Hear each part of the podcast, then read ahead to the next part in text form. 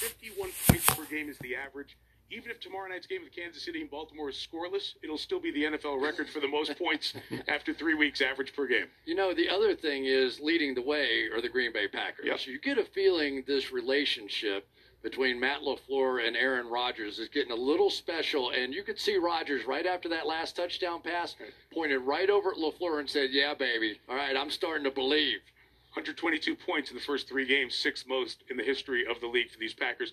So next week, uh, here are the Eagles at 0-2 and 1, and they're only a half game out of first in the NFC East. But this San Francisco, what what a performance! I know the Giants aren't very good right now, but what a terrific performance today. You know, anytime you go in without your quarterback, what is 11 guys they had out in that game, and go in and not just win, but dominate on the road, you know you've got something special cooking there. And those guys are going to get healthy. Watch out for the 49ers. Yeah, Nick Mullens did a good job. So San Francisco, Philly, you and Al will be sitting back in the studio watching you guys. Look forward to it next Sunday night. What are you having for dinner? I don't know. We'll find out. I'll, I'll text you during the during the game next week. Final score here: Green Bay 37, New Orleans 30 in a thriller.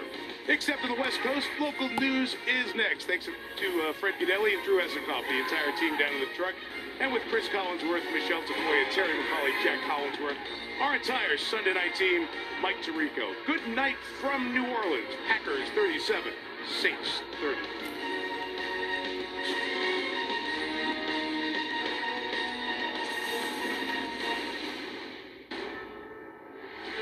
NBC Sports thanks you for watching this special presentation of the National Football League.